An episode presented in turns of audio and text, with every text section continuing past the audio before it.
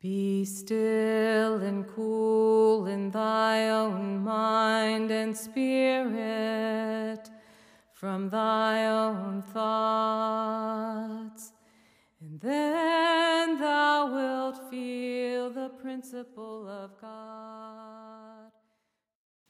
Chapter 3, Section D I Heard a Voice.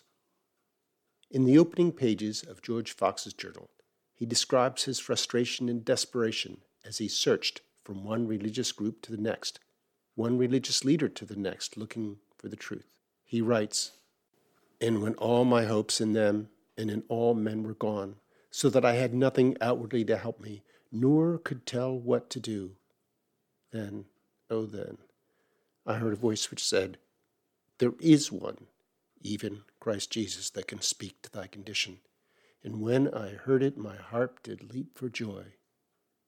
Then the Lord did let me see why there was none upon the earth that could speak to my condition, namely, that I might give him all the glory. And this I knew experimentally. This experience was the turning point in Fox's personal life. He understood his life work to be helping to bring others to the experience of Christ speaking to them and then leaving them there. This short passage contains at least three important ideas. The first is the intense nature of spiritual seeking. Fox had been exhausted by his spiritual seeking. He had given up hope. He was not in a state of self satisfaction, comfort, or confidence. Early Friends journals often record struggles, pain, and darkness. Their spiritual search was a matter of urgency and desperation. It was very serious. It was life and death. The second is that Christ Jesus speaks directly to our own personal condition. The third is that either we have personally experienced Christ's voice or we have not. Second hand knowledge will not do, nor will speculation. It is not a matter of theology, it is a matter of experience.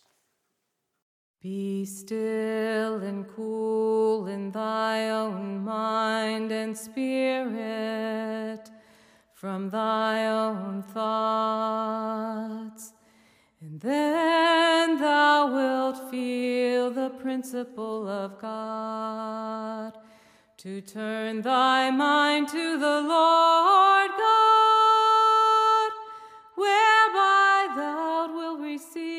God's strength and power from whence life comes, whereby thou wilt receive God's strength to allay all blustering storms and tempests. This podcast has presented a portion of the book Traditional Quaker Christianity. The book was assembled and edited by Terry Wallace, Jack and Susan Smith, and Arthur Berk. It was read by Chip Thomas, and the audio edited by the same. The music was provided by Paulette Meyer. Paulette's music is available at paulettemeyer.com.